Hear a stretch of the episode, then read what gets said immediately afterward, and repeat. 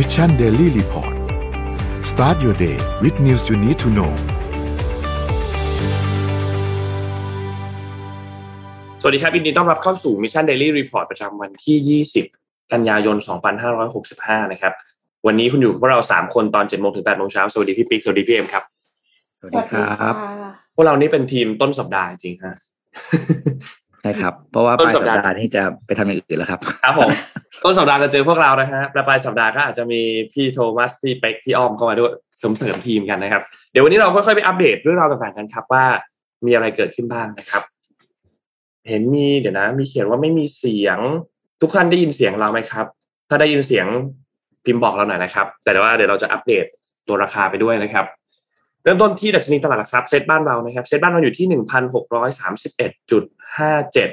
นะครับบวกขึ้นมา 0.07%นะครับไปดูถัดมาครับที่หุ้นต่างประเทศครับต่างประเทศนะครับ ขอเริ่มต้นที่ตัวดาวโจนส์นะครับบวกตัวเดียวในกระดานนี้เลยบวกขึ้นมา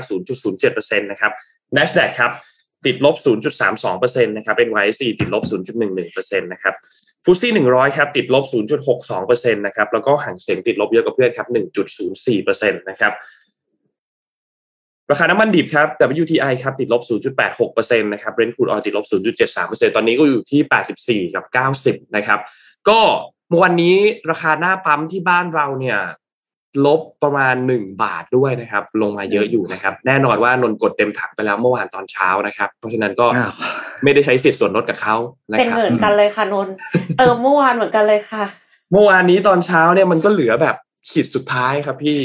เราก็เลยกะว่าอ่าเติมแล้วกันดีแล้วตอนดีแล้วทั้งนั้นอะเรียบร้อยเติมคบร้อยหนึ่งช่วงนี้ช่วงนี้น้ำมันขาลงครับ เวลาเติมก็เติมร้อยเดียวเหรเติอมคะเท่าพี่ปิ๊ที่กเติมเท่าที่ได้โปร เติมเติมแบบ เติมให้พอแบบไปต่อได้อีกนิดนึง เติมไม่ได้โปร เช่น อ่า สมมติว่าบัตรเครดิต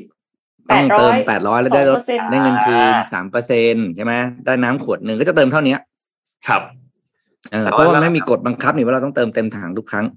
นนกดไปแล้วครับ เรียบร้อยครับยืมอะไรอะเต็มถังครับตอนผมที่ตอนที่ราคาน้ำมันทำเรามึนจนไม่รู้เรื่องแล้วอะไปต่อครับ ครับ อ๋อแล้วไม่ใช่อะไรครับพี่ แล้วพอถึงออฟฟิศเปิดคอมขึ้นมาปุ๊บมีแจ้งเตือนราคาน้ำมันลดวันพรุ่งนี้ครับโอ้โหอืมเจ็บวันนี้ช้ำลดเยน้ำอะใจด้วยเหลืนะอเกินหนึ่งครับบาทเนี่ยอ่าครับไปดูต่อไปครับ ทองคำอยู่ที่1,669.17นะครับติดลบ0.35%นะครับ แล้วก็คริปโตเคอเรนซีนะครับ บิตคอยก็ยังอยู่ที่เดิมครับประมาณ 19,000นะครับอีเทเรียมเนี่ยเมื่อวานนี้มีบางจังหวะที่ลงมาค่อนข้างเยอะนะครับ หลุด 1,300 ด้วยนะครับ แต่สุดท้ายก็ติดกลับขึ้นไปอยู่ที่ประมาณ 1,360 นะครับ b i n a n c e อยู่ที่ 269 นะครับ Solana 32 แล้วก็ Bitcoin อยอยู่ที่ 1.35 นะครับ โดยภาพรวมแล้วก็หลังจากที่เกิด the merge ขึ้นเนี่ยนะครับสำหรับตัว Ethereum เนี่ยนะครับ ก็เหรียญราคาร่วงมาโดยตลอดเลยนะครับเดี๋ยวยังไงเราต้องติดตามต่อไปนะครับ นี่เป็นอัปเดตตัวเลขทั้งหมดครับ ค่ะเอ่อขอพาไปดูเรื่องของเทคโนโลยีการก่อสร้างสักนิดหนึ่งนะคะ จริงครับๆแล้วก็อาจจะไม่ค่อยเกี่ยวกับตัวเอ็มสักเท่าไหร่ แต่ว่าคิดว่าเพื่อนๆหลายคนในที่นี้อาจจะมีประสบการณ์กันมาบ้าง ถ้าสมมติว่าเคยทำงานที่เกี่ยวข้องกับการพิมพ์แบบแปลนก่อสร้างวาดแบบแปลนก่อสร้างค่ะ ไม่แน่ใจพี่ปิ๊กมีประสบการณ์ไหมคะคุมงานอะไรเงี้ย คือเหมือนกับว่าถ้าสมมติว่าเคยสร้างบ้านอาจจะเคยเห็นสิ่งเหล่านี้ HP เนี่ยเขาก็จะเปิดเห็นในตัวแปลนสร้างร้านครับ อ่านั่นแหละค่ะ คือหมายถึงว่าอืมเวลาที่ที่วาดแปลนอะวาดแปลนใหญ่ๆอะนะคะ แบบสองพันสี่ร้อยตารางเมตรอะไรอย่างเงี้ย ก็ใช้เวลานานใช่ไหมคะ แต่ว่าล่าสุด HP เนี่ยเขาเปิดตัวหุ่นยนต์ชื่อชื่อว่า Site Print เป็นหุ่นยนต์พิมพ์แบบแปลนเพื่องานก่อสร้างลงบนพื้นที่หน้างานจริงค่ะ ช่วยลดเวลาในการทำงานตีแปลนค่ะ ไซปรินเนี่ยเป็นหุ่นยนต์สามล้อนะคะ ที่จะพ่นหมึกไปบนพื้นระหว่างที่มันวิ่ง ตัวหุ่นยนต์เนี่ยจะรับข้อมูลแบบแปลนงานก่อสร้างจากคลาวแล้วก็หลังจากยืนยันตำแหน่งอ้างอิงผู้ควบคุมแล้ว ก็จะเริ่มวิ่งเพื่อตีเส้น วาดแปลนเท่าขนาดของจริงบนพื้นไซต์งานเลยค่ะ ตัวหุ่นเนี่ยสามารถพิมพ์เส้นตรงและเส้นโค้งได้ รวมถึงพิมพ์ข้อความแล้วก็ทำจุดเครื่องหมายต่างๆ มีเซ็นเซอร์เพื่อตรวจจับ สิ่งกีดขวาง แล้วก็หลบหลีกสิ่งกีดขวางได้ด้วยค่ะ ในคลิปที่เอ็มดูเนี่ยมันมีเสาอยู่ตรงกลาง พื้นที่เขาวิ่งวิ่งปริ้นอยู่ มันก็ไม่ชนนะมันก็วิ่งหลบได้วิ่งอ้อม แล้วเวลาที่พื้นไม่เรียบ ก็สามารถที่จะวิ่งข้ามไปได้ด้วยนะคะ HP เนี่ยเขาระบุว่าไซปรินสามารถทำงานบนพื้นผิวหลากหลายชนิด เนื่องจากสามารถเปลี่ยนประเภทของหมึกพิมพ์ได้หลากหลายค่ะ ไม่ว่าจะเป็นพื้นลักษณะขรุขระมีรูพรุน เช่นคอนกรีต ลาดยางมาตอยพื้นไม้ หรือพื้นผิวที่ผ่านการปรับให้เรียบ ไม่ว่าจะเป็นพื้นหินขัด พื้นเคลือบอีพ็อกซี่ด้วยนะคะ ตัวหุ่นเนี่ยถูกออกแบบมาให้สามารถวิ่งผ่านรอยต่อพื้น หรือพื้นต่างระดับที่มีความสูงไม่เกิน2เซนติเมตรได้ อันนี้นี่ไม่น่าจะวิ่งบนถนนกรุงเทพได้นะคะ เพราะว่าน่าจะต่างเกิน2เซนติเมตรแต่ว่าในในพื้นที่ก่อสร้างที่อยากจะให้ปริ้นเนี่ยน่าจะยังพอไหวแม้ในขณะที่หุ่นยนต์วิ่งทำงานอาจจะโยกเอียงไปตามความขรุขระของพื้นผิวที่มันทำงาน แต่เส้นงานพิมพ์ยังคงเที่ยงตรงแม่นยำอย่างที่เอ็มบอกไปคือ 2,400 ตารางเมตรเนี่ยเขาใช้คนวาด7ชั่วโมงค่ะปกติ แต่ว่าเหลือหุ่นยนต์ตัวนี้พิมพ์ใช้เวลาเพียงแค่ 45 นาทีเท่านั้น จาก7ชั่วโมงเหลือ45นาที แล้วใช้คนคุมเพียงคนเดียวนะคะ เพราะฉะนั้นคือเพิ่ม efficiency ขึ้นสูงมากเลยค่ะ งานพิมพ์ของไซปรินเนี่ยจะยังคงอยู่บนพื้นได้นานมากน้อยแตกต่างกันไปตามประเภทของหมึกพิมพ์ที่ถูกนำมาใช้ ชนิดที่ตกติดทนนานที่สุดอยู่บนพื้นได้นานหลายเดือนเลยค่ะไซปรินเนี่ยมาพร้อมกับแบตเตอรี่สองก้อน แต่ละก้อนรองรับการใช้งานพิมพ์ต่อเนื่องได้นานสี่ชั่วโมง เพราะฉะนั้นเนี่ย45 นาทีคือจิบๆนะคะ ในช่วงแรก HP จะเริ่มให้บริการให้เช่าค่ะ ใช้หุ่นไซปรินแก่ลูกค้าในทวีปอเมริกาเหนือภายในเดือนกันยายนนี้ โดยคิดค่าบริการใช้งานหุ่นพร้อมอุปกรณ์อื่น ๆ ครบชุด อิงตามขนาดพื้นที่ของงานพิมพ์ แล้วก็จะเริ่มขายหุ่นพร้อมบริการเช่าใช้เต็มรูปแบบ แก่ลูกค้าทั่วโลกภายในปี 2023 ค่ะ น่าสนใจมากเพราะว่าเราคงไม่ได้ใช้บ่อยๆ ใช่ไหมคะ ยกเว้นว่าเป็นบริษัท ที่ออกแบบหรือว่าบริษัทที่ทำเกี่ยวกับการก่อสร้าง ดังนั้นการเช่าใช้อะก็เป็นโมเดลที่ดี ใช่ไหมคะคิดว่ายังไงกันบ้างอืมอืมอืมคือไอไอหุ่นเนี่ย มันจะดีตอนไหนรู้เปล่าตอนที่จะเริ่มกำหนดตำแหน่งเสาเข็มอะอ่ากับกรอบกำแพงแนวกำแพงอะ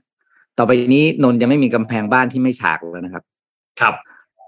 เพราะว่า เมื่อก่อนเราใช้วิธีการคือเคยเห็นใช่ไหมเวลาสร้างบ้านเขาจะเอาเชือกไปไปวางเป็นแนว แล้วก็ใช้สายตากะเอาอะอ่าแล้วพอดีมันก็จะมีการว่ากำแพงบ้านไม่ฉากกับอีกอันหนึ่งก็คือพี่ไม่แน่ใจมันทำได้ตั้งแต่แรกหรือเปล่านะครับ ก็คือการตีพื้นที่ใช้สอยอะไรเงี้ย แล้วก็กับคำนวณอะคำนวณเออเวลาสมมติอย่างเวลาพี่เช่าห้างไอ้ยเช่าพื้นที่ในห้างในศูนย์การค้านี่ก็จะมีการวัดพื้นที่จริงก่อน ค่ะ เพื่อ กำหนดราคาที่จะต้องจ่ายรายเดือนค่าเช่าอะเพราะว่าในในแปะเอนจิเนียร์รอกับพื้นที่จริงๆเนี่ยมันไม่เท่ากัน มันจะต่างกันแบบเดือนนึงไม่ใช่เดือนนึงห้องนึงก็จะต่างตารางเมตรสองตารางเมตรอะไรอย่างเงี้ยซึ่งจริงๆแล้วมันคือตังค์ทุกเดือนที่ต้องจ่าย ทั้งสองฝ่ายแล้วก็ทั้งสองฝ่ายคือเขาอาจจะได้น้อยไปหรือเราจ่ายมากไปอะไรก็แล้ว แต่ไอเนี่ยมันเป็นเป็นตัว ไม่ต้องทะเลาะกันก็ปล่อยมันวิ่งไปแล้วก็เออ อันนี้ดีดีดีมาก แล้วก็คิดว่ามันเอ๊ะแต่ถ้ามันมันวิ่งบนดินได้ไหมอะ ดินที่ถมแล้วแล้วก็ปรับหน้าดินอะดินนี่น่าจะยากนะพี่ปิ๊กอืมอืมน่าจะเป็นซีเมนต์พื้นค่อนข้างอะไรแฟลระดับหนึ่งใช่ไหมใช่ใช่แล้วคือหมายถึงว่ามันต้องติดหมึกมันต้องติดได้อะอืมพี่พี่ปิ๊กอืมจะทำยังไง จะใช้หมึกอะไรบนดิน ใช้เดี๋ยวเดี๋ยวก็มีเมล็ด better ธั version ญพืชของมันไม่ต้องกลัวโรยเหมือนแบบ เหมือนขนมปังเฮนเซลเกรเทลแล้วไม่แน่ใจว่าจะทำยังไงกับดินได้ค่ะอืมอืม อ่า เดี๋ยวไปดูเรื่องเมื่อวันเมื่อวานเพิ่งเล่าเรื่องนิโคล่าไปใช่ไหมครับวันนี้มีภาคต่อครับ ภาคต่อนิโคล่าครับนะครับนิโคล่ารถไฟฟ้าที่เจ้าของคุณเทรเวอร์เขาโดนฟ้องอยู่อะครับค่ะอ่าวันนี้ก็มีภาคต่อก็คือ ที่เขาโดนฟ้องเขาโดนฟ้องที่อเมริกาในเรื่องของ อ่า เรื่องของไอ้แบบโมไอ้โปรโตคอลอะไรที่มัน อ่า ใช้ไม่ได้ prototype ที่มันใช้ไม่ได้จริงอะไรอย่างงี้ใช่ไหมครับ ก็หลังจากคดี ที่มีคดีฟ้องร้องอยู่กับตัวผู้ก่อตั้งคือเทรเวอร์มิลตันนะครับบริษัท Nikola ก็ที่เขาลาออกไปแล้วอะเทรเวอร์เขาลาออกไปแล้วแล้วก็ไปสู้คดีใช่ไหมทั้งตัวบริษัท Nikola เนี่ยก็เดินหน้าต่อครับ แล้วก็พยายามทวงคืน ชื่อเสียงที่ตัวเองต้องจ่ายค่าปรับไปร้อยยี่สิบห้าเหรียญร้อยที่พยายามล้านทเหวงรียญอ่าทวงคืนชื่อเสียงนะครับ โดยการจ่ายเงินค่าปรับร้อยี่สิบห้าล้านเหรียญนะครับ ในข้อหาที่ไม่สามารถส่งมอบรถบรรทุกพลังงานไฟฟ้าและไฮโดรเจนได้ตามกำหนด แล้วก็ให้ข้อมูลบิดเบือนกับนักลงทุนไปแล้วเนี่ยล่าสุดเนี่ยนะครับ ทางนิโคล่าเนี่ยก็เซ็นสัญญากับไอวิโก้นะครับ บริษัทผู้ผลิตรถบรรทุกฝั่งยุโรป ที่เกิดจากการลงทุนร่วมกันของห้าบริษัท จากอิตาลีฝรั่งเศสและเยอรมนีนะครับ โดยห้าบริษัทเนี่ยรวมกันลงขันเพื่อจะผลิตและเริ่มส่งมอบรถรุ่นนิโคล่าเทร BEV นะครับ โดยโรงงานจะอยู่ที่เมืองแฮมบิร์ก แฮมเบิร์กนะครับเยอรมนี ตัวเครื่องยนต์ของรถรุ่นนี้ที่จะออกมาขายเนี่ยจะใช้พลังงานจากแบตเตอรี่ไฟฟ้า 753 กิโลวัตต์นะครับ ใช้เวลาชาร์จ 2 ชั่วโมงขับได้ 350 ไมล์หรือประมาณ 560 กิโลเมตรนะครับ คาดว่าจะส่งมอบได้ในเดือนมิถุนายนปี 2023 ส่วนฝั่งอเมริกาเนี่ยจะมีการส่งมอบรถบรรทุกหลอตแรก 48 คันให้กับดีลเลอร์นะครับ อ๋อได้มีการส่งไปแล้วโทษทีในอเมริกาได้ส่งมอบรถไปแล้ว 48 คันนะครับ แล้วก็จะมีการขยายกำลังการผลิตไปเรื่อยๆ เพราะฉะนั้นตอนนี้นิโคล่าเริ่มมีรถแล้วนะครับ แล้วก็ในปี 2023 จะมีรถแบบออกมาสู่ตลาดที่เป็นล็อตฝั่งยุโรปเป็นล็อตแรก ก็แยกกันนะจะต้องเราต้องเข้าใจชีวิตคนนึงหนึ่งนะเจ้าของก็โดนไปดอกหนึ่งนะฟ้องก็ฟ้องไป แต่ส่วนบริษัทเนี่ยก็เดินหน้าต่อไปเขาต้องรอดูครับว่าถ้าสุดท้ายเนี่ยรถบรรทุก พลังงานไฟฟ้าและไฮโดรเจนเกิดขึ้นได้จริง มันจะเป็นการเรียกว่าปฏิวัติวงการโลจิสติกไปเลย เพราะว่าต้นทุนโลจิสติกของทุกคนจะลดลงเยอะมาก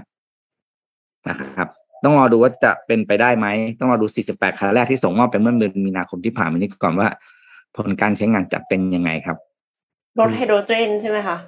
อืม พลังงานไฟฟ้าและไฮโดรเจน อ๋อ ก็เติมแป๊บเดียว ไม่ได้อืมใช้เวลาชาร์จนานเหมือนรถพลังงานไฟฟ้า ใช่สองชั่วโมงเท่านั้น น่าสนใจครับเติมไฮโดรเจนนี่นมพามาดูต่อ เมื่อวานนี้อะที่เรารายงานข่าวสองเรื่องกัน คือที่ไต้หวันที่มีแผ่นดินไหวรุนแรงกับอีกที่หนึ่งก็คือไต้ฝุ่นที่ญี่ปุ่นไต้ฝุ่นนามาดอที่ญี่ปุ่นใช่ไหมครับ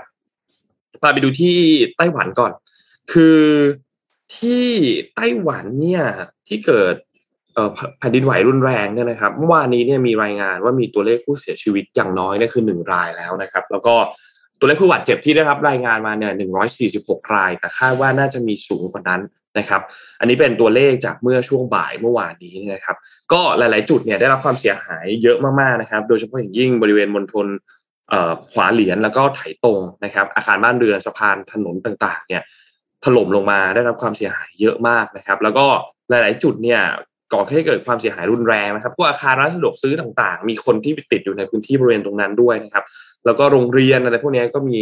รายงานว่าได้รับความเสียหายเยอะมาก ถนน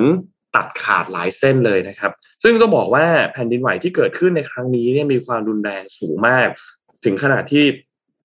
แน่นอนแหละรถไฟต่างๆ มีมีตกรางไปบ้าง แล้วก็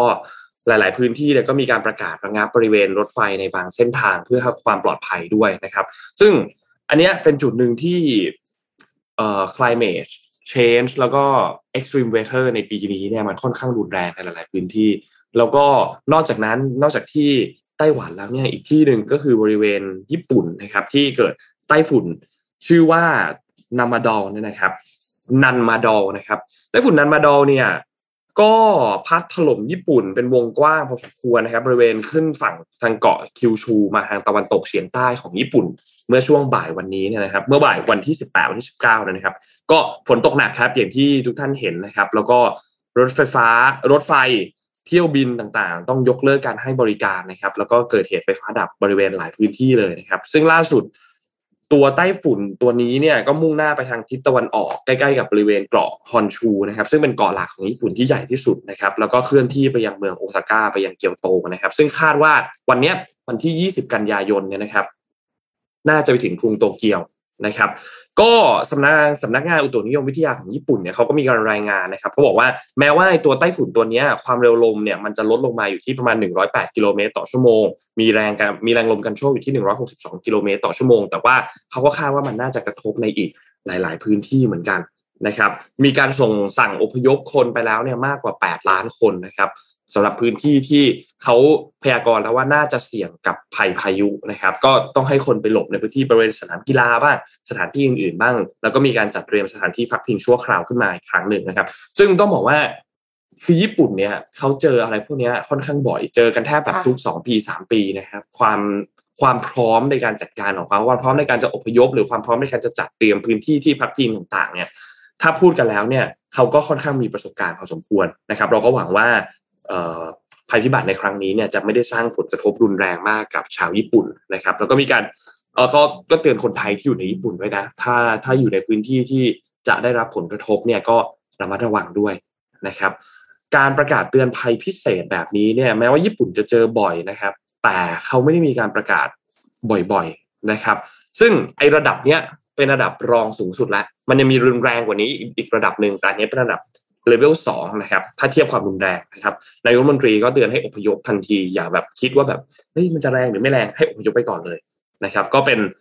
พายุไต้ฝุ่นลูกที่ 14 ในมหาสมุทรแปซิฟิกในปีนี้นะครับ แล้วก็ใหญ่ที่สุดที่พัดถล่มญี่ปุ่นในปีนี้ด้วยนะครับ ก็ระมัดระวังกันด้วยนะครับ ความรุนแรงมากจริงๆนะครับอ๋อขออภัยครับ นนรู้สึกเหมือนจะเป็นหวัดนิดนึงครับ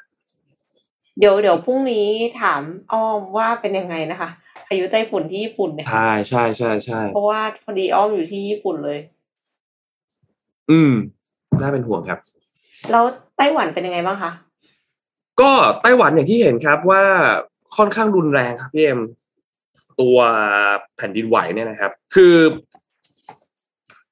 เราไม่ค่อยเห็นเนาะคือไต้หวันน่ะ นนไม่แน่ใจว่าก่อนหน้านี้เสียงเอ้ยไม่ใช่เสียงข่าวอะของที่ไต้หวัน ถ้าเราย้อนกันไปหลาย ๆ ปีเนี่ย มันจะมีความรุนแรงแบบนี้ไหมแต่ว่า เราไม่ค่อยเห็นแบบนี้ อย่างที่คุณชัยยิ่งเหมือนเขาเตือนเมื่อวานนี้ที่เราอ่านข่าวไปว่าพอมันเกิดเหตุแผ่นดินไหวไปแล้วสิ่งที่จะตามมาก็คือตัว after shock เนี่ยนะครับ เมื่อวานนี้ after shock ก็ตามมาจริง ๆ นะครับ แต่ความรุนแรงเนี่ย เป็นความรุนแรงที่อยู่ประมาณ 5.9ริกเตอร์นะครับ ถ้าเทียบกับอันแรกที่อยู่ประมาณเกือบประมาณ7กว่าๆเนี่ยมันก็ ความแรงมันก็น้อยกว่าแต่ห้าริกเตอร์เนี่ย มันก็แรงอยู่ดีนะครับคือห้าริกเตอร์แม้ว่าจะเป็นตัวเลขที่น้อยกว่าเจ็ดแต่มันก็ยังรุนแรงอยู่ดีนะครับ ก็คิดว่าจากข่าวที่รายงานเนี่ยน่าจะอยู่ที่แผ่นดินไหวน่าจะเกิดที่ไต้หวันเนี่ยระยะเวลาก็น่าจะประมาณสามวันวันที่สิบแปดสิบเก้าแล้วก็อาจจะมีวันนี้อีกวันหนึ่งวันที่ยี่สิบอย่างไรต้องเฝ้าระวังกันอีกทีหนึ่งนะครับ แต่ความเสียหายเนี่ยเยอะมากจริงๆนะครับ ค่ะอ่าพูดถึง พูดถึงเรื่องของเรื่องเรื่องภัยพิบัติเรื่องธรรมชาติแล้วอะค่ะ ก็นึกถึงเรื่อง renewable energy คือเหมือนกับว่า เราพยายามจะใช้พลังจากธรรมชาติมาปั่นไฟฟ้าใช่ไหมคะไม่แน่ใจเหมือนกันเนาะเพราะว่าการที่จะใช้พลังอย่างเช่นพลังลมเนี่ย พอเจอไต้ฝุ่นเข้าไปเนี่ย มันจะไหวหรือเปล่านะคะ เพราะว่าล่าสุดสตาร์ทอัพจากนอร์เวย์เขาเตรียมติดตั้งกังหันลมแนวดิ่งปีหน้า แต่ว่า เขาผ่านการทดสอบมาร่วมทศวรรษแล้วนะคะนอร์เวย์เนี่ยมี North Sea ที่เป็นแหล่งขุมทรัพย์มาโดยตลอดตั้งแต่แหล่งอาหารแหล่งน้ำมันทรัพยากรอื่น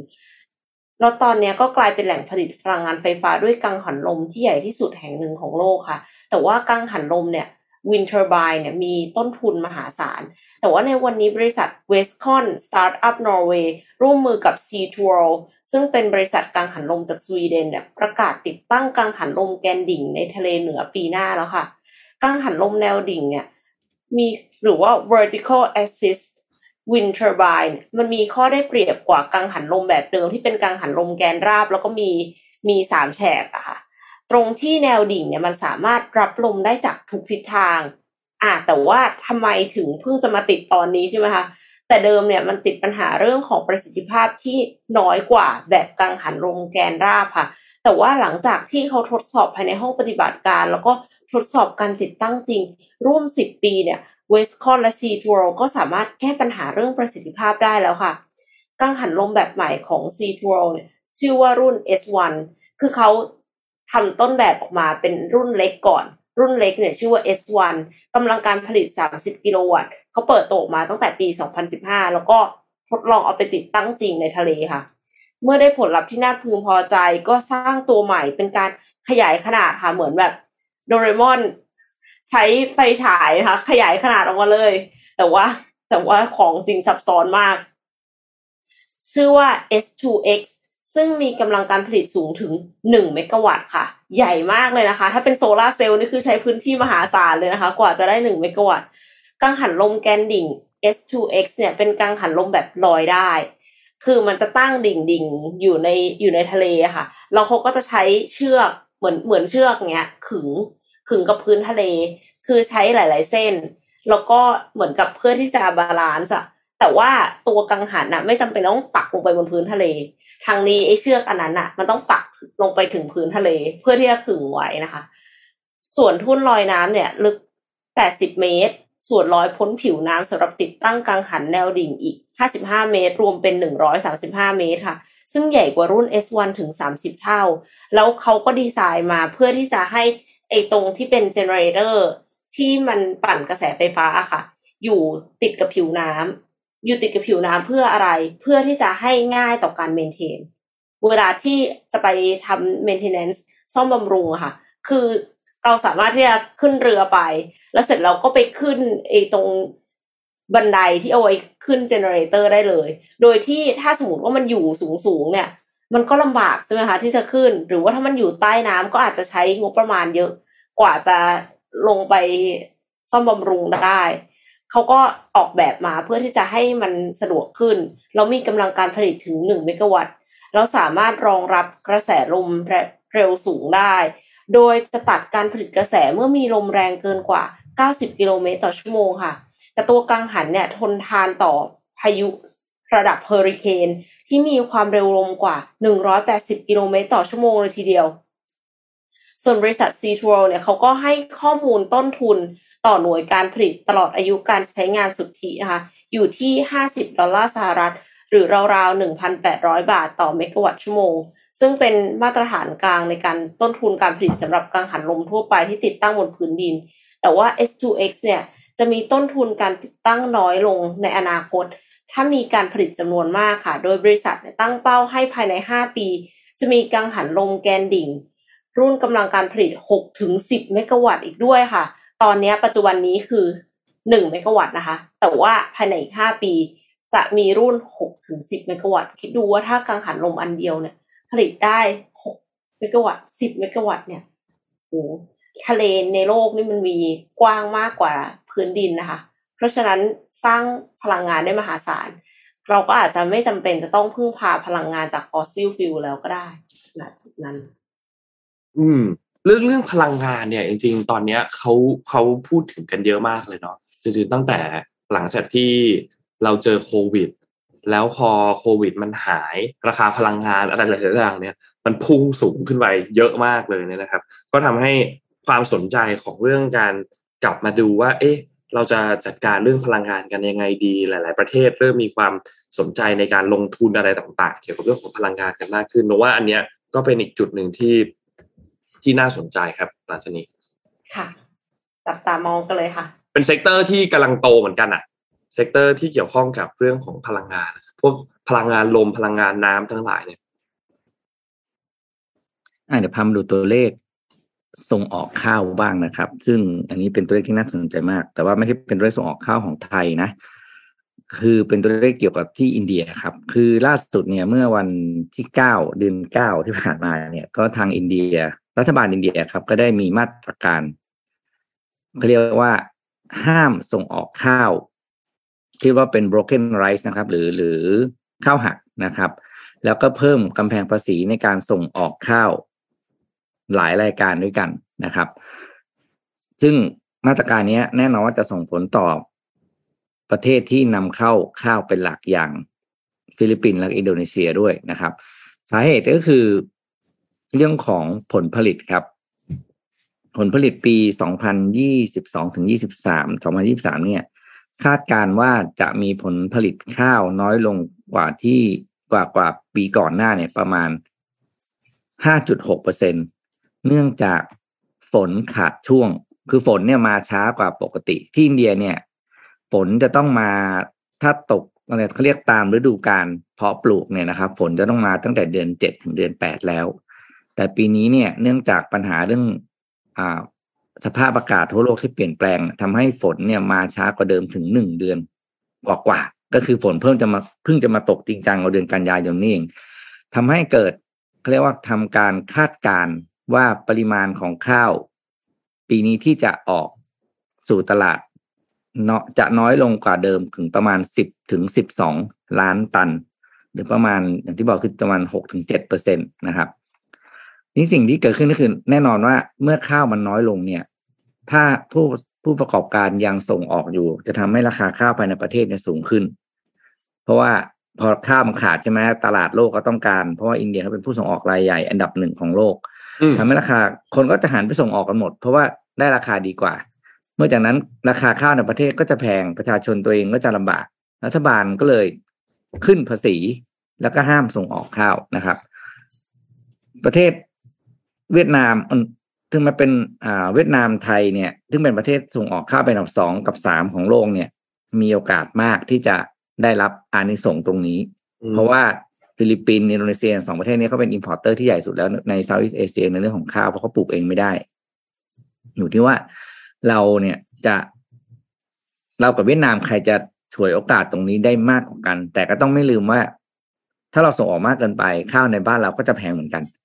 เพราะว่า ปีนี้ตัวเลขคาดการณ์การปลูกข้าวของบ้านเรายังไม่ออกนะครับ ว่าเราจะมีผลผลิตข้าวเนี่ย มากกว่าหรือน้อยกว่าปีก่อนหน้านี้ แต่ว่ามันเป็นกลไกสำคัญนะคือถ้าเราส่งออกอย่างเดียวเนี่ยข้าในประเทศมันจะแพง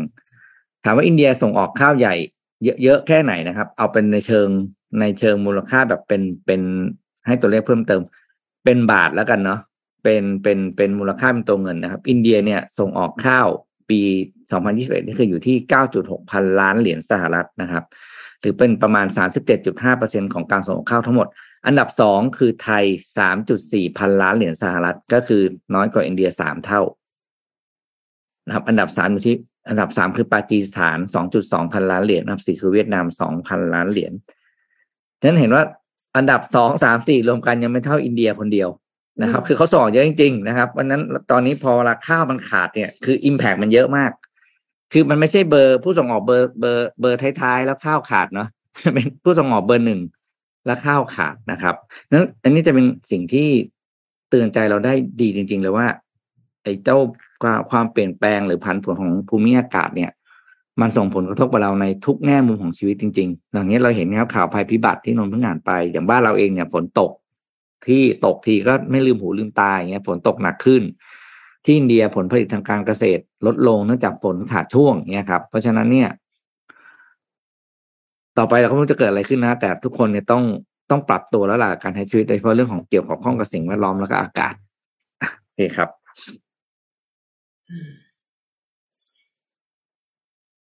น่าเป็นห่วงค่ะ มันแรงขึ้นทุกปีเนาะช่วงหลังๆอะประมาณแบบช่วงปีสองปีสามปีที่ผ่านมามันยิ่งรุนแรงขึ้นทุกปี ผลกระทบที่เกิดขึ้นมันเริ่มแบบโชว์ให้เห็นว่าแบบเฮ้ยโลกไม่ไหวแล้วเหมือนกันนะเพราะฉะนั้นอืมต้องต้องหาทางทำอะไรสักอย่างนะครับก็หวังคือจะบอกว่าเราก็ต้องไม่อยากพูดคำนี้เลย เริ่มที่ตัวเอง คือมันก็ต้องเริ่มที่ตัวเองด้วยแหละ แต่ว่าค่ะใช่นโยบายหลัก ที่มันเขาก็พยายามทำกันอยู่ทั้งตัว Paris Accord ต่างๆ ทั้ง COP 26 ใช่ไหมครับ การประชุมต่างๆ ที่เกี่ยวข้องกับเรื่องของสิ่งแวดล้อมทั้งหลายเนี่ยก็พยายามทำกันอยู่แต่สุดท้ายแล้วเนี่ยในเชิงปฏิบัติแล้วเนี่ยมันก็ต้องเป็นแบบคนทั่วไปเนี่ยแหละครับ ที่ค่อยๆแยกขยะไหมเริ่มมีจิตสำนึกมากขึ้นในการที่จะทำอะไรที่มันจะส่งผลกระทบต่อสิ่งแวดล้อมอะไรเงี้ยก็ต้องช่วยๆกันครับ ค่ะ แต่บริษัทมือถือเขาก็ไม่ให้สายชาร์จแล้วใช่ไหมคะ สายชาร์จยังให้อยู่ครับอ๋อแต่ว่าอะแดปเตอร์ร์ไม่ให้แล้วไม่ให้ลด adapter ขไม่ยะนะคะ รักโลกครับแหมไม่เออนนนนนนเห็นหลายที่อย่างบราซิลอย่างเงี้ยเขาก็ออกมาสั่งนะศาลนะออกมาสั่งค่ะว่าแบบให้ให้ Apple ว่าต้องต้องให้ตัวอะแดปเตอร์ในกล่องด้วย ไม่งั้นไม่ให้ขายอะไรอย่างเงี้ยอืมก็อันนี้ก็น่าเป็นห่วงเหมือนกันไม่รู้ว่าจะยังไงเหมือนกันในอนาคต ไม่รู้อีกแบบสามรุ่นหลังจากนี้เนี่ย Apple จะกลับมาให้อะแดปเตอร์ไหมเหมือนกันนะอันนี้นนก็รอดูเหมือนกัน เพราะว่าเอายังไงอะ คือบางทีอะซื้อโทรศัพท์ไปอะ ก็ไม่มีอะแดปเตอร์แถมให้ สุดท้ายก็ต้องซื้ออะแดปเตอร์เพิ่มอีกตัวหนึ่งอยู่ดีอะอืมเขาคาดการณ์ว่าเรามีอะแดปเตอร์อันเดิมอยู่แล้วเปล่าใช่ใช่เขาคาดการณ์มาแบบนั้นครับอืมเรามีหรือไม่ก็เดี๋ยวนี้ครับ ก็คือ อันที่ถ้าถามส่วนตัวพี่พี่ค่อนข้างสนับสนุนนะอืม คือเดี๋ยวนี้ลดราคาให้ด้วยได้ไหมคะช่อง USB เนี่ย ถ้าเป็น USB แบบธรรมดาเนี่ยมันมันมีได้หลายที่แล้วไง ครับ เช่น อ่าในปลั๊กปลั๊กอะไรปลั๊กพ่วงปลั๊กรางอะหลายๆรุ่นก็มี USB อยู่แล้ว ให้เราเอาไปเสียบแล้วก็อ่าไปขชาอร์งจอานิเทคก็มีค่ะได้คืออันจริงคืออะไรที่เราเอาเอาพูดจริงคนนี้เราทุกคนเชื่อว่าไม่ได้มีโทรศัพท์เครื่องแรก ถ้าไม่นับน้องๆ เด็ก ๆ อะไรอย่างนี้นะครับ ลองดูลิ้นชักที่บ้านสิครับ เรามีอะแดปเตอร์เหลือกี่อันจริงครับ จริงครับ อันนี้ก็เอเป็นออันนี้อันนี้ถ้าถามเป็นไอเดียนะถ้าถามพี่ค่อนข้างสนับสนุน แต่ไม่ว่าแต่แต่ว่าต้องลดราคาให้ด้วยค่ะ เออแต่คือคือแยกเรื่องไงไม่แถมก็คือไม่แถมแต่ราคาก็อีกเรื่องหนึ่งและในอีกอันหนึ่งนะ ก็คือถ้า Apple นะ คุณรักโลก คุณจะสนับสนุนเรื่อง environment จริงๆนะ คุณเปลี่ยน port USB ใช่อะให้เป็น USB USB อะให้เป็น USB-C อืมเพราะว่าจะคุณได้ใช้อยู่คนเดียวตอนเนี้ยรงกับคคือเครื่องใช้ไฟฟ้าหนึ่งนะเป็น USB-C หมดแล้วนะครับ เพราะฉะนั้นก็ ก็ฝากหน่อยครับ รอดูครับ iPhone 15 จะเป็น USB-C ไหมครับพูดทุกปีครับในยุโเขาห้ามแล้วไง พูดทุกปีรอทุกปี ในยุโรปจะมาเนี่ยเขาเป็นไอโฟนต้องเป็น USB-C แล้วไงที่ที่มีการฟ้องชนะไปแล้วอะแต่ว่าไม่รู้จะมีผลบังคับใช้กับตั้งแต่ปีไหน ครับ รอดูครับค่ะอืมไปกันต่อพามาเลยค่ะพามาดูต่อครับ เอ่อดูไปดูที่อาร์เมเนียกับอาเซอร์ไบจานนิดนึงครับ จริงๆข่าวนี้มันมีมาช่วงสัปดาห์ที่แล้วนะครับ ที่มีการสู้รบกันที่ปะทุขึ้นมารุนแรงอีกครั้งหนึ่งนะครับ วันจริงๆบอกว่าตั้งแต่คืนวันที่ 12 กันยายนแล้วนะครับ ที่มีการปะทะกันนะครับทางฝั่งของอาร์เมเนียเนี่ยออกมาแถลงข่าวนะครับ นายกเนี่ยนะครับก็บอกว่าทหารของฝั่งเขาเนี่ยเสียชีวิต 49 นาย อันนี้เป็นข้อมูลตั้งแต่นู่นวันที่ 14นะนนเล่าย้อนความเพื่อปูพื้นฐานเล่าให้ทุกคนฟังกันอีกทีหนึ่ง นะครับมีการสู้รบกันเกิดขึ้นนะครับ ฝั่งของอาเซอร์ไบจานกระทรวงกลาโหมก็ออกมาเปิดเผยบอกว่าเสียทหารไป 50 นาย ซึ่ง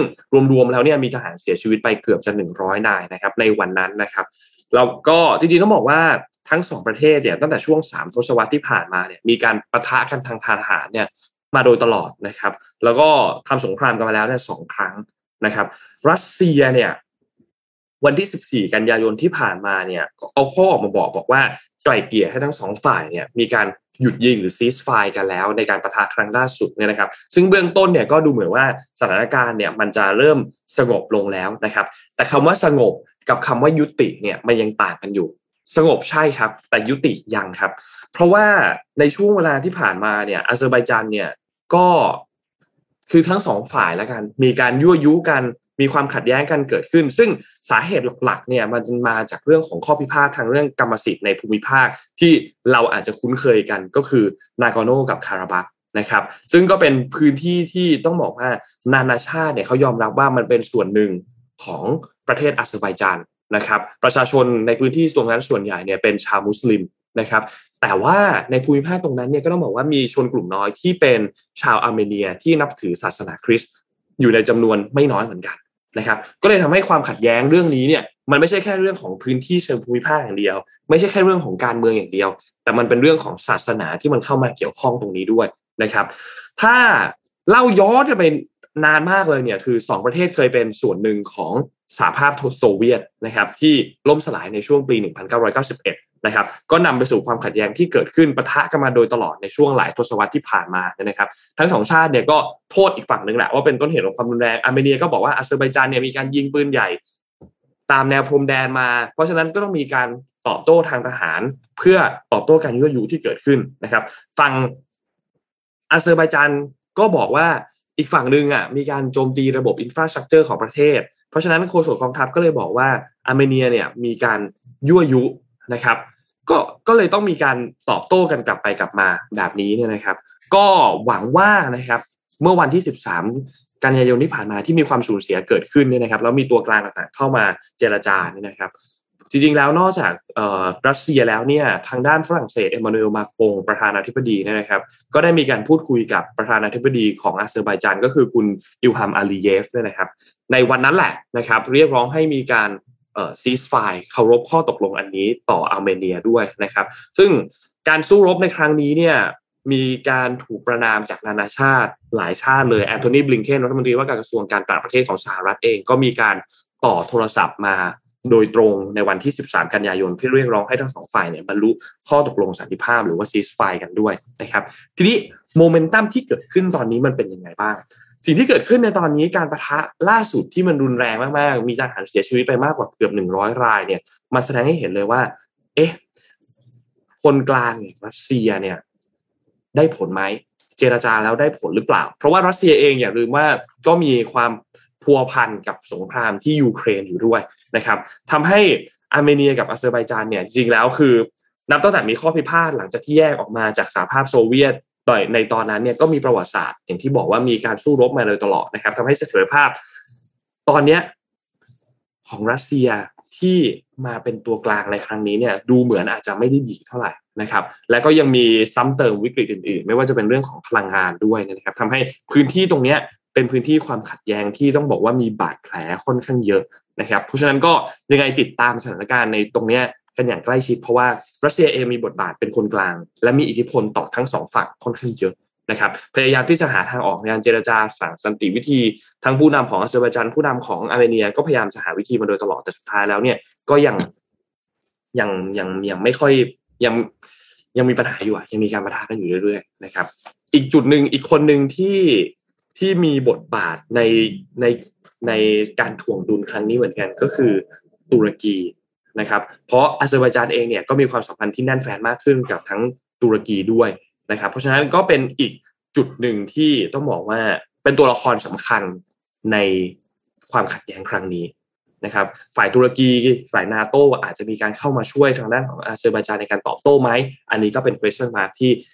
นักวิเคราะห์หลาย ๆ ฝ่ายเองก็จับตามองเรื่องนี้อยู่นะครับแต่สิ่งที่อาเซอร์ไบจานเนี่ยเริ่มพึ่งพารัสเซียน้อยลงแล้วเนี่ยก็คือตัวทรัพยากร น้ำมันนะครับ เพราะฉะนั้นอันนี้ก็เป็นอีกข้อต่อรองอันหนึ่งระหว่างเกมการเมืองระหว่างประเทศนะครับ ยังไงรอติดตามกันดูครับ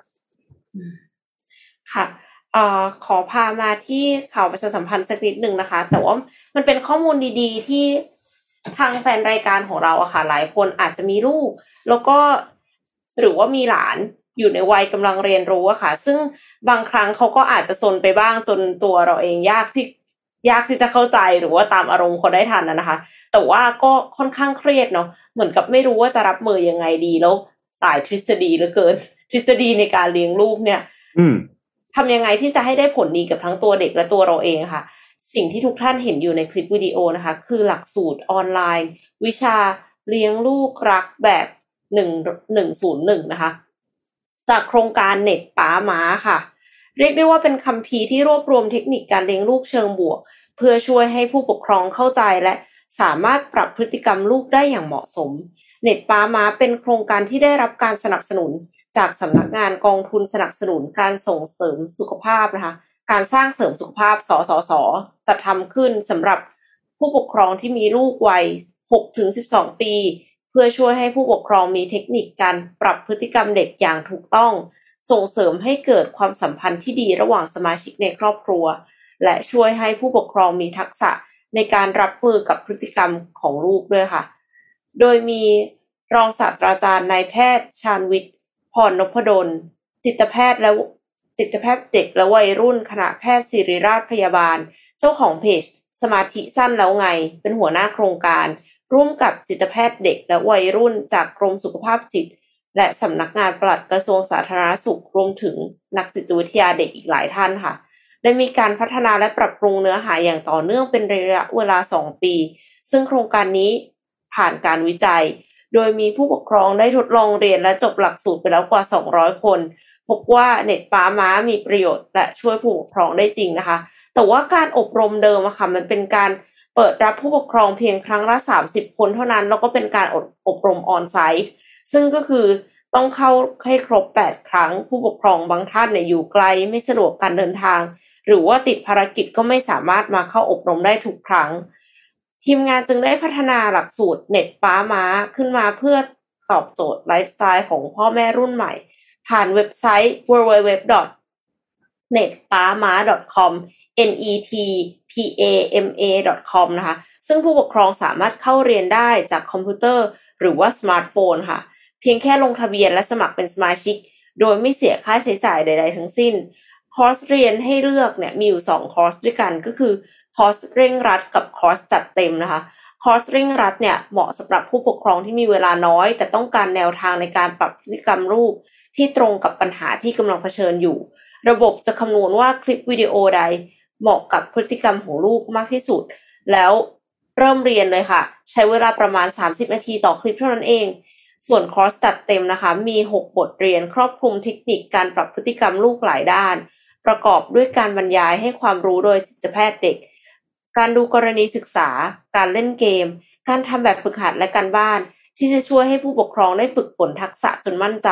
แต่ละบทเนี่ยใช้เวลาเรียนประมาณหนึ่งชั่วโมงครึ่งค่ะ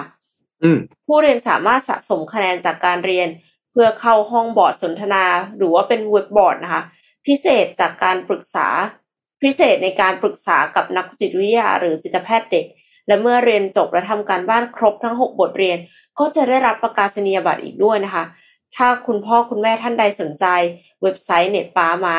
เปิดให้ผู้ปกครองและผู้สนใจทั่วไปเนี่ยสามารถเข้าเรียนฟรีได้ ที่เว็บไซต์ www.netpama.com ตั้งแต่วันแม่ที่ผ่านมาไหนวันแม่ปีที่แล้วด้วยนะคะ สามารถติดตามข่าวสารต่างๆ ได้จากแฟนเพจ เน็ตป้าม้าเป็น Facebook นะคะ facebook.com slash เน็ตป้าม้าหนึ่งศูนย์หนึ่งที่สมมูลปักหมุดไว้ให้ค่ะ อืม โอเค พี่ปิ๊กสมัครไหมคะนี่จะบอกว่า เออเมื่อกี้ไม่ดีมีมีมีที่พูดก็คือจะเสริมนิดนึงว่าคือ การเลี้ยงเด็กอะพ่อแม่ไม่ได้มีหน้าที่ตามอารมณ์เด็กนะมันจะเป็นสองมุมหนึ่งพ่อแม่มีหน้าที่ดูว่า ผู้ใหญ่ใช้คำว่าผู้ใหญ่แล้วนะผู้ใหญ่เพราะบางทีเราเป็นคุณอาคุณน้าในการช่วยเลี้ยงหลานเนาะเราไม่ได้ที่ดูเด็ก แล้วก็เข้าใจว่านิสัยเขาเป็นอย่างไรเด็ก ทุกคนมีนิสัยติดตัวมาตั้งแต่เกิด อันนี้คือความจริงค่ะเราจะเห็นเด็กบางคนที่ทำไมพูดง่ายจังเลี้ยงง่ายจังเด็กบางคนเลี้ยงยากจังทั้งที่ถูกเลี้ยงมาเหมือนกันนะครับ เรามีหน้าที่เข้าใจเขาก่อน แล้วก็ อ่าเข้าใจว่าเขาเป็นยังไง มันก็จะเหมือนหลักดีไซน์ thinking ใช่ไหมเอ็ม ก่อนที่จะทำอะไรต้องรู้ก่อนว่าต้อง where we are empathize ก่อนก็คือ ถ้าเป็นมุมเด็กก็คือเขาพื้นฐานเขาเป็นยังไงหลังจากนั้นก็คือเรามีหน้าที่คือหาวิธีการที่จะรับมือกับเขา ซึ่งแน่นอน สิ่งที่เราต้องทำระหว่างนั้นก็คือ เราต้องรู้รู้ทันอารมณ์ตัวเอง เพราะเวลาที่เรารู้สึก เราอยากจะแปลงร่างเพื่อจะดุเด็กเนี่ยนะครับ เพราะว่ามันคือเด็กทำอะไร ขัดกับสิ่งที่เราอยากจะให้เขาเป็น ถือเราอยากให้เขานั่งเฉยๆเพราะเขาปีนเขากระโดดต้นเราก็จะเอาละเราก็ผู้ใหญ่ก็จะแบบทำไมไม่นั่งทำไมนู่นนี่นั่น เราไม่ที่เข้าใจเขาครับ แล้วก็บอกเลยว่าอย่างสมมติอย่างเวลาเด็กไปห้างนะเด็กก็จะแบบลงไปนอนดินเบรกแดนจะซ์เอาดิ้นเอาของเล่นอืมอะไรอย่างเงี้ยนะอืมแล้วก็พ่อนึกพ่อแม่ภาพอก็อกจะบอกว่า break dance อายเขาอะไรเงี้ยมาทำอะไรตรงนี้ร้องตรงนี้อายเขาแล้วก็ไปซื้อของให้ลูกใช่ไหมนั่นแหะคือนั่นคือ การเลี้ยงที่คุณไม่เข้าใจเด็ก คือเด็กเขาอยากได้ แต่ว่าในสถานการณ์อย่างนั้นเนี่ยเอ่อคือเราบอกเราไม่อยากให้ซื้อแล้วเราก็ปล่อยเขารู้ว่าสิ่งที่เขาทำเนี่ยคือมันจะไม่ได้นะ เพราะว่ามันไม่เหมาะสมหรือว่าเราไม่จำเป็นจะต้องซื้อให้อะไรก็ตามนะครับ แต่ว่าการที่คุณไปยอมซื้อแล้วก็ เพราะว่าคุณอายเสียตาคนอื่นเนี่ยเอออย่างเงี้ย ไม่ถูกต้อง อืมคุณไม่เข้าใจวิธีเขาจริงๆเด็กไม่เข้าใจหรอกครับว่าอาการเหตุผลที่จะไม่ซื้อคืออะไร แต่ว่าเราต้องมีหน้าที่อธิบายให้เขาแต่เราต้องเข้าใจลงตัวเองอยู่ว่าเอ้ยเราต้องไม่ใช่ว่า เอาสายตาคนอื่นมาสำคัญกว่า การที่จะทำความเข้าใจเด็กๆของเรา เพราะนั้นปล่อยเขาดิ้นไปนี่อย่างน้องคุณคุณเนี่ยเขาบอกเลยให้ดิ้นไปก่อนดิ้นเดี๋ยวเขาดิ้นได้ไม่นานเดี๋ยวเขาก็เหนื่อยพอเขาเหนื่อยเดี๋ยวเราค่อยคุยกันว่าเอออะเป็นอย่างนี้อย่างนี้เราค่อยอธิบายไปอะไรอย่างนี้นะครับ อืม แต่ถ้ามีโอกาสก็นั่นน่ะไปไปสมัคร เพราะว่า บางทีเนี่ย มันจะได้ได้ได้เทคนิคอะไรบางที่เราไม่เคยรู้แล้วมุมมองอีกมุมหนึ่งที่ เออ มันคิดแบบนี้ก็ได้หรือทำแบบนี้ก็ได้นะครับ แล้ว factor ที่สำคัญอีกอันหนึ่งที่สุดเลยนะครับ อีกสำคัญที่สุดอีกอันในการเลี้ยงเด็กก็คือ พ่อแม่และผู้ใหญ่ในบ้านทุกคนต้องเป็นต้องเป็นทีมเดียวกัน คือเลี้ยงเด็กไปใน direction เดียวกันอืมไม่ไปซ้ายทีไปขวาทีจริงคเอรัอบอันนี้คือแบบสำคัญมากปู่ย่าแนวหนึ่งพ่อแม่แนวหนึ่ง ตายายอีกแนวแล้วบางบางบ้านก็จะมีแบบ rotation นะวันนี้วันคุณตามาเลี้ยงวันนี้วันคุณยายมาเลี้ยงอะไรอย่างเงี้ยเด็กแบบโอ้โหเฮ้ย เรามีการไม่เด็กความหมายของเด็กแปลคือเขามีทางเลือกที่หลากหลายนะเขาสามารถแสดงอารมณ์อะไรก็ได้กับใครเพราะเขามีอ้าวมีมี option ให้ฉันเลือกในในชีวิตเยอะแยะนี่ ขอพ่อแม่ไม่ได้ไปขอตายายแทนอะไรอใช่ย่างนี้ครับ แล้วก็สุดท้ายพ่อแม่ไม่ศักดิ์สิทธิ์อ่าก็เลยกลายเป็นวุ่นวายนะครับ ก็เป็นเป็นอะไรนะเน็ตป้ามาดีนะลองเข้าไปดูสิเมื่อกี้เห็นคลิปดูเออดูน่าสนใจแล้ว คิดว่าพ่อแม่ควรจะให้ความสำคัญกับการเรียนไอ้เรื่องแบบเนี้ย เรื่องการเลี้ยงเด็กมากกว่าการส่งลูกไปเรียนพิเศษ อือืมมคือพี่สนับสนุนมากเลยการเรียนอะไรแบบเนี้ยที่เป็นเรียนที่เป็นจะบอกเป็น soft skill เหรอใช่ไหมก็เป็น soft skill ใช่อย่างหนึ่งการเลี้ยงเด็กนะสำหรับพี่คือมันคือการเข้าใจมนุษย์นะค่ะเพียงแต่เป็นมนุษย์ที่อยู่ในวัยที่เขายังไม่ยังไม่เดียงสากับโลกอืม แล้วลองอืมเอามาปรับใช้ดูนี่มีคอมเมนต์บอกอืมเคยเข้าไปเรียนเอามาปรับใช้ได้ดีเลย ก็ลองลองดูครับหนูว่าจริงมันๆก็ถ้าเหมือนถ้าแบบเสียหายอะเออมันมันนึกว่ามันเหมือนกับเราลงเรียนคอร์สออนไลน์แหละเหมือนคนทั่วไปเรียนคอร์สออนไลน์ใช่ครับอาจจะไม่ใช่เกี่ยวกับเรื่องเรื่องการเลี้ยงลูกหรอกแต่ว่าโอ้สุดท้ายแล้วไปลองดูอะแล้วเอาเออมาใช้ดู work ก็ใช้ต่อครับ ไม่ work ก็หาวิธีใหม่ คุ้มกว่าการดู Netflix อีกซีรีส์พลาดพลาดสักเรื่องก็ได้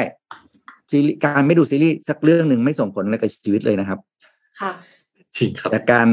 การไม่ให้เวลากับเด็ก หรือให้เวลากับอะไรก็ตามที่เราจะเลี้ยงเด็กได้คนหนึ่งเนี่ยส่งผลชีวิต ส่งผลกับชีวิตเรามากอย่างน้อยอีกเป็นสิบปีอืมระยะยาว อืมอะไปต่อค่ะครับเราพามาดูพาไปดูอะพี่ปีก่อนเลยครับพี่ปีก่อนพาไปดูที่ญี่ปุ่นดีกว่า เอ้ยเอาบ้านเราก่อนเดี๋ยวบ้านเรา เดี๋ยวมันจะพูดข่าวนี้ข่าวดีข่าวดีครับ ก็คือรัฐบาลได้ คาดเปิดเปิดตัวเลขประมาณการรายได้จากการท่องเที่ยวนะครับ ในปี 2023 มาแล้วนะครับ ก็คือคาดการณ์ว่าเราจะสามารถมีรายได้จากการท่องเที่ยวอยู่ที่ 1.73 ล้านล้านบาทนะครับ ซึ่งเป็นตัวเลขที่อยู่ในระดับประมาณนะ80%ของรายได้จากการท่องเที่ยวในปี 2019 หรือปีก่อน pandemic นั่นเอง ก็ถือว่าเราฟื้นกลับมาในระดับที่80%นี่ไม่น้อยนะครับ เพราะนั้นหมายความว่า อ่าเขาเรียกว่าหลายๆอย่างที่ว่าในในภาคการท่องเที่ยวเนี่ย ถือว่าดีมากแล้วกลับมา80%นี่คือถือเรียกว่าแบบถ้าจะไม่ไม่กระทบแล้วเพราะทุกปีก็จะมีธุรกิจที่ขึ้นลงล้มหายตายจากเปิดใหม่อะไรต่างๆ มันแน่นอนอยู่แล้วโดยรายได้1.43ล้านล้านเนี่ยแบ่งจากแบ่งเป็นรายได้จากการจากนักท่องเที่ยวต่างประเทศอยู่ที่9 แสน7หมื่นล้านนะครับ แล้วก็เป็นการท่องเที่ยวภายในประเทศเนี่ย7แสน6หมื่นล้านนะครับ โดยมีการแบ่งตัวเลขออกไปอย่างที่บอกนะครับ แล้วก็ถึงที่คาดการคือตัวไฟล์การไฟล์การบินเนี่ยจะกลับมา fully operate ได้เหมือนเดิมนะครับ แล้วก็ตัวของจำนวนจำเขาเรียกจำนวนการจองห้องพักนะครับ จะกลับมาอยู่ที่เลทประมาณ 85ถึง90เปอร์เซ็นต์ อันนี้ก็ถือว่าเป็นข่าวดีที่ผู้ประกอบการแล้วก็ธุรกิจบริการที่เกี่ยวข้องนะครับไมันจะเป็นร้านอาหารร้านนวด พาเที่ยวอะไรพวกนี้นะ จะกลับมาดำเนินการได้ตามปกตินะครับ เพราะฉะนั้นเนี่ยเป็นกำลังใจให้ว่าถ้าคุณผ่านปี 2021 แล้ว 2022 เป็นได้นะครับ คุณคืออมตะนะครับ แล้วก็อมตะกลับเลยมาอะค่ะสนุกกับการทำงานได้ในปี 2023 ครับผมอืม โอ้โห มีกำลังใจอยากเจอมีกำลังใจเลยนี่อะพูดจริงตัวเลขคาดการณ์ร้านในได้ปกตินี้ก็จะแบบอมตะเลยนะพี่ปิ๊กมีกำลังใจเลยโอ้โหผ่านสองปีได้นี่คืออมตะแล้วในภาคท่องเที่ยวอะอืมโอ้โหพักท่องเที่ยวโอเคคนอื่นไม่เกี่ยวอืค่ะมไปต่อไหมคะนนท์ครับได้เราพามาดูต่อครับเราพามาดูสิ่งที่เราต้องติดตามกันในสัปดาห์นี้ จริงๆแล้วสัปดาห์นี้มีหลายเรื่องเลย แต่ขอโฟกัสไปที่อันเดียวแล้วกัน ก็คือวันพรุ่งนี้สำหรับการประชุมของ ธนาคารกลางสหรัฐนะครับในช่วงสัปดาห์ที่ผ่านมาเนี่ยเราจะเห็นว่าหลาย ๆ สินทรัพย์ที่มีความเสี่ยงสูงๆเนี่ยมันเกิดเออเขาเรียกว่าอะไรร่วงค่อนข้างเยอะโดนโดนอืมโดนเซลล์ออกไปค่อนข้างเยอะเนี่ยนะครับไม่ว่าจะเป็นตัว Ethereum เองหลังจากที่เกิด The Merge พออัปเกรดกันเรียบร้อยแล้วเนี่ยแต่ตลาดเองเนี่ยก็ยังคงขายออกไปนะครับทำให้ราคาสุดท้ายเนี่ยดิ่งลงมา มีบางช่วงต่ำกว่าพันสามด้วยนะครับนอกจากนี้ ตัว Bitcoin เองก็ร่วงลงมาอยู่ที่ประมาณ 1 8 0 0 0นะครับ ก็เป็นจุดหนึ่งที่เกิดความผันผวนในตลาดนะครับ เพราะว่าวันที่ 20-21 นี้เนี่ยจะมีการประชุมเฟดนะครับ ประชุมธนาคารกลางสหรัฐนะครับ และที่สำคัญมากๆ เนี่ยก็คือมีโอกาสสูงมากเลยครับ ที่จะมีการขึ้นอัตราดอกเบี้ยอีกครั้งหนึ่งและรุนแรง นะครับก่อนหน้านี้เฟดขึ้นมา 0.75 มา 2 ครั้งนะครับ ครั้งนี้เนี่ยเป็นอีกครั้งหนึ่งที่มีคนพูดถึงว่าอะเราต้องมาจับตาดูแล้วว่าการขึ้นดอกเบี้ยในครั้งนี้จะเป็นการขึ้นดอกเบี้ยครั้งใหญ่ที่สุดในรอบ 40 ปีของธนาคารกลางสหรัฐหรือเปล่า ก่อนหน้านี้เนี่ยเรารู้กันแล้วเราเห็นกันมาทีนึงแล้วว่าเขาขึ้นมา 0.75 นะครับแต่ถ้าหากว่ารอบนี้เฟดตัดสินใจว่าเฮ้ย 0.75 ไม่พอแล้วเนี่ยแล้วเพิ่มอัตราดอกเบี้ยมาเป็นที่ 1%แทนเนี่ยนะครับ นี่จะเป็นการขึ้น ดอกเบี้ยครั้งใหญ่ที่สุด ถ้านับย้อนไปคือตั้งแต่ปี 1980 นะครับ และมันจะส่งผลกระทบต่อสินทรัพย์ที่มีความเสี่ยงพวกหุ้น ตลาดคริปโตเคอเรนซีนะครับ และอีกตัวหนึ่งก็คือดัชนีของตัวดอลลาร์สหรัฐเนี่ยนะครับ น่าจะปรับตัวสูงขึ้นไปอย่างต่อเนื่องหลังจากนี้ด้วยนะครับ แน่นอนว่าการลงทุนพวกนี้เนี่ยมันค่อนข้างเสี่ยงเนาะเพราะว่าในช่วงเวลาที่มันใกล้ๆกับการขึ้นอัตราดอกเบี้ยแบบนี้เนี่ย ครั้งที่แล้วเนี่ยเราก็เห็นทีนึงแล้วว่าตลาดหุ้นเนี่ยพอเห็นแล้วว่า เฟดน่าจะขึ้นดอกเบี้ยแรงแน่เนี่ยก็มีร่วงไปก่อนช่วงแรกๆเหมือนกันนะครับ ทีนี้พอมันร่วงลงไปแบบนี้เนี่ย คนก็มองต่อไปว่า เอ๊ะแล้วจะเอาเงินไปอยู่ที่ไหนดีคริปโตไม่ได้ ตลาดหุ้นก็มีความเสี่ยงนะครับ อีกอันหนึ่งที่นักวิเคราะห์กำลังพูดถึงและให้ความเห็นมากให้ให้ความเห็นไปในเชิงโพซิทีฟเนี่ยนะครับ ก็คือเงินดอลลาร์สหรัฐครับ คือต้องบอกว่า ถ้าในในปีนี้เนี่ยมูลค่าของตลาดหุ้นทั่วโลกเนี่ยมันหายไปค่อนข้างเยอะนะครับแต่ว่าค่าเงินดอลลาร์เนี่ยมันทิศทางตรงกันข้ามกับสินทรัพย์เสี่ยงเลย ถ้าตามที่เราติดตามกันติดตามกันเนี่ยนะครับ มันขึ้นค่อนข้างเยอะนะครับ มีความแข็งค่าค่อนข้างเยอะ ปัจจัยหลาย ๆ อย่างที่ทำให้ตัวเงินดอลลาร์แข็งแบบนี้นะครับ หนึ่งในนั้นก็คงหนีไม่พ้นเรื่องของธนาคารกลางสหรัฐที่มีการขึ้นอัตราดอกเบี้ยกันอย่างต่อเนื่องด้วยนะครับ รวมถึงที่ยุโรปเองก็เงิน อ่อนค่ากว่าที่คิดมากเลยนะครับ ยกตัวอย่างเงินปอนของอังกฤษเนี่ยนะครับ ปีนี้เนี่ยอ่อนค่าไปแล้ว 16%นะครับ ซึ่งไม่ต้องถึง 16%หรอก เอาแค่อ่อนค่ามากกว่า 10%เนี่ย นับย้อนไปเนี่ยนะครับ ต้องย้อนไปถึงปี 1992 นะครับ ซึ่งน่าเป็นห่วงมากเหมือนกันนะครับสำหรับที่ยุโรปนะครับ แล้วก็ค่าเงินปอนเนี่ยมันหลุดระดับ 1.14 ดอลลาร์นะครับ ก็ถือเป็นการอ่อนค่า และเป็นค่าเงินที่อ่อนมากที่สุดในกลุ่มประเทศ G10 ด้วย นะครับทำให้คนก็มองเขาใช้คำพูดนี้เลยนะดอลลาร์เป็นหลุมหลบภัย ใช้คำพูดว่าเป็นหลุมหลบภัยเลย และหลังจากที่ถ้าหากว่าเฟดพรุ่งนี้มาลืนนี้ขึ้นอัตราดอกเบี้ยมาอีกเยอะขึ้นในอีกเนี่ยนะครับ มันจะทำให้แกลบระหว่างอัตราดอกเบี้ยของหลาย ๆ ประเทศเนี่ยมันยิ่งกว้างไปอีก พอมันกว้างปุ๊บสิ่งที่ตามมาแน่นอนก็คือ เงินก็จะไหลไป นะครับเพราะว่าดอกเบี้ยเนี่ยมันสูงนะครับ อันนี้เป็นอีกอันหนึ่งที่ต้องบอกว่าผู้กำหนดนโยบายหรือว่าคนที่มากำหนดตัวดอกเบี้ยเองเนี่ยก็ต้องดูปัจจัยพวกนี้เป็นเป็นอันหนึ่งด้วย ซึ่งเขาดูกันอยู่แล้วแหละนะครับธนาคารกลางสหรัฐก็รอติดตามดูครับ อีกอันหนึ่งที่กระตุ้นที่ทำให้เฟดเองต้องขึ้นดอกเบี้ยเยอะมันก็คือเรื่องของเงินเฟ้อเนาะแม้ว่าราคาพลังงานเองมันจะเริ่มดีขึ้นมาแล้ว แต่ว่าพวกราคาอาหารเองเนี่ยนะครับก็ยังน่าเป็นห่วงอยู่ นะครับเป็นปัจจัยที่กระตุ้นทำให้เกิดเงินเฟ้ออยู่ในระดับที่สูงนะครับเพราะฉะนั้นอีกวันสองวันมาติดตามกันอีกทีหนึ่งนะครับตอนนี้ World Bank เนี่ยนะครับเขาคาดการ GDP ในปีหน้า 2023 เนี่ยบอกว่าน่าจะเติบโตเพียงแค่ 0.5%เท่านั้นเองนะครับ ซึ่งเป็นตัวเลขที่น้อยมาก เพราะเขากลัวว่ามันจะเกิดภาวะถดถอยทางเศรษฐกิจโลกนะครับ อันนี้ก็เป็นอัปเดตครับ รอติดตามกันครับสำหรับช่วงวันสองวันนี้ครับ คือพอฟังว่าพอดอกเบี้ยประเทศไหนสูงสูงแล้วเนี่ย เงินจะไหลไปประเทศนั้น ก็นึกถึงอาร์เจนตินานะคะ แต่ว่าดอกเบี้ยเจ็ดสิบห้าเปอร์เซ็นนี่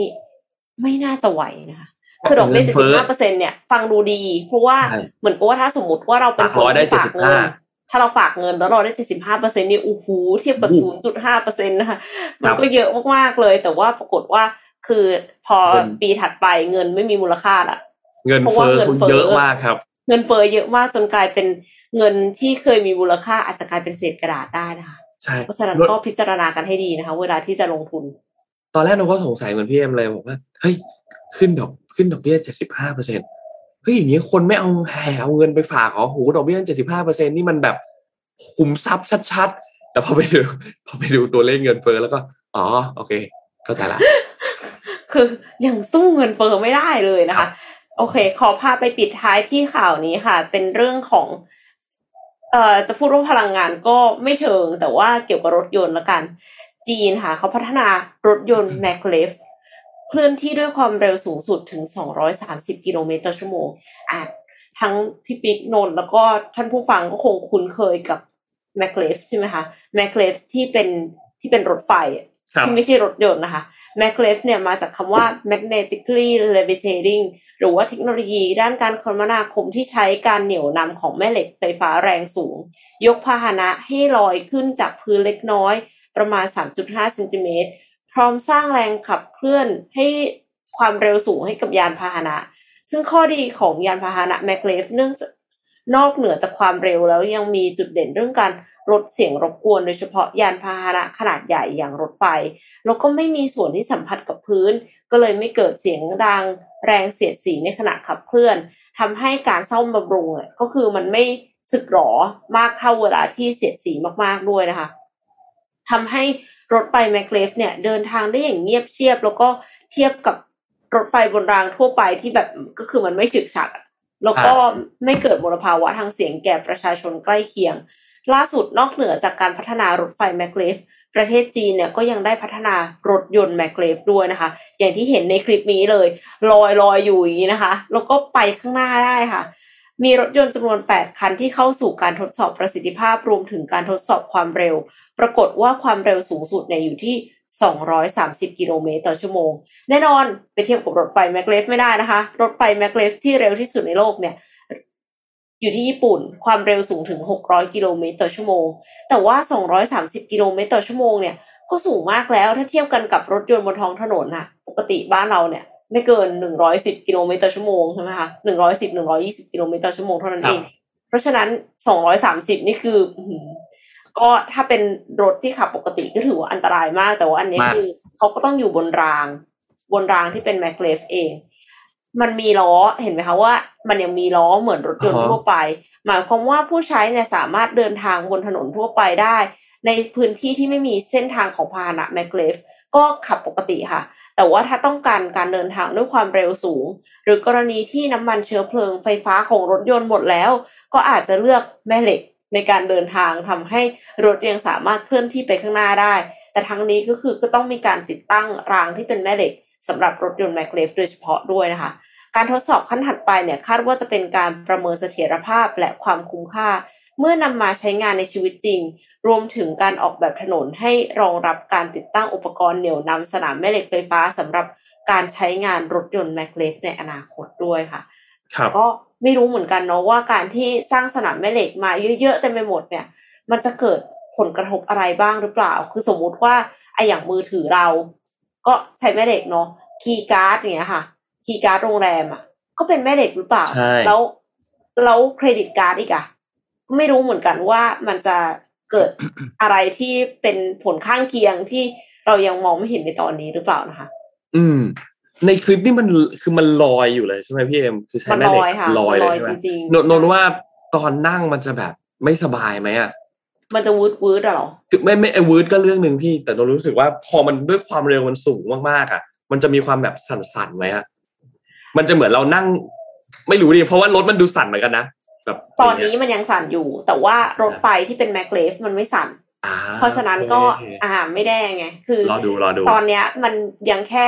ทำให้เห็นว่าทำได้จริง อ่า หลักการคือแบบนี้แต่ในอนาคตก็คือทดสอบเสถียรภาพอะค่ะ ครับ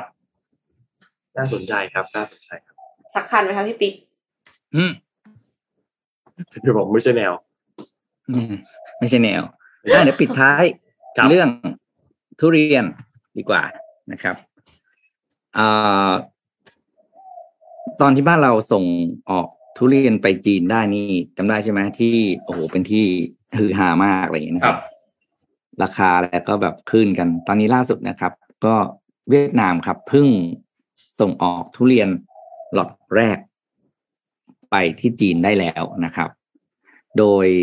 มาตรการในการส่งออกทุเรียนไปที่จีนเนี่ยมันเกิดจากการทำความ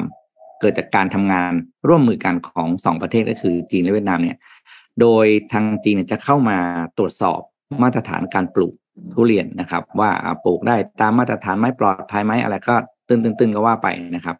ล่าสุดเนี่ยส่งออกไปแล้วแบตแรกนะครับ อยู่ที่ประมาณตัวเลขเขาให้เป็นกว้างๆที่ประมาณหกสิบถึงหนึ่งร้อยตันนะครับ จากฟาร์มจากแปดฟาร์มที่ได้รับการรับรองมาตรฐานการปลูกนะครับ เมื่อ หลังจากที่มีข่าวนี้ออกมาปุ๊บเนี่ยราคาทุเรียนภายในประเทศขยับขึ้นทันทีจากห้าหมื่นดอง ไปเป็นเจ็ดหมื่นห้าพันเวียดนามดองต่อกิโลหรือขึ้นขึ้นทันทียี่สิบห้าเปอร์เซ็นต์ถ้าห้าสิบเปอร์เซ็นต์นี่ห้าสิบเปอร์เซ็นต์ห้าสิบเปอร์เซ็นต์นะครับ แล้วก็อ่าหลังจากนี้เนี่ยก็จะมีผู้เกษตรกรหรือฟาร์มนะครับ อีกยี่สิบสาม พื้นที่ปลูกนะครับ เราใช้คำว่า growing area นะก็คือพื้นที่ปลูกเนี่ยกำลังจ่อจ่อคิวที่จะได้รับอนุมัติให้ส่งออกทุเรียนไปยังจีนได้นะครับ ถ้าเกิดว่าทั้งแปดและยี่สามผู้ประกอบการเนี้ยรวมกันได้แล้วส่งออกได้หมดเนี่ย แน่นอนว่าสิ่งที่จะเกิดขึ้นกับผู้ประกอบการหรือเกษตรกรทุเรียนบ้านเราเลยก็คือ มีการแข่งขันที่เพิ่มขึ้นสูงแน่นอน เพราะต้องไม่ลืมว่าเวียดนามอยู่ใกล้จีนมากกว่าเรา นะครับ แล้วก็การบริโภคอะไรต่างๆ ก็อ่าทุเรียนไม่มีการบอกสายพันธุ์นะครับ ว่าเป็นอย่างไร เพียงแต่ว่า แน่นอนก็คือมีผลกระทบกับการปลูกทุเรียนบ้านเราแน่ๆต้องหาทางแล้วนะ ต้องสู้เขาจะยังไงก็ตามอย่าลืมทำกันบ้านด้วยนะครับทางครับผู้ที่เกี่ยวข้อง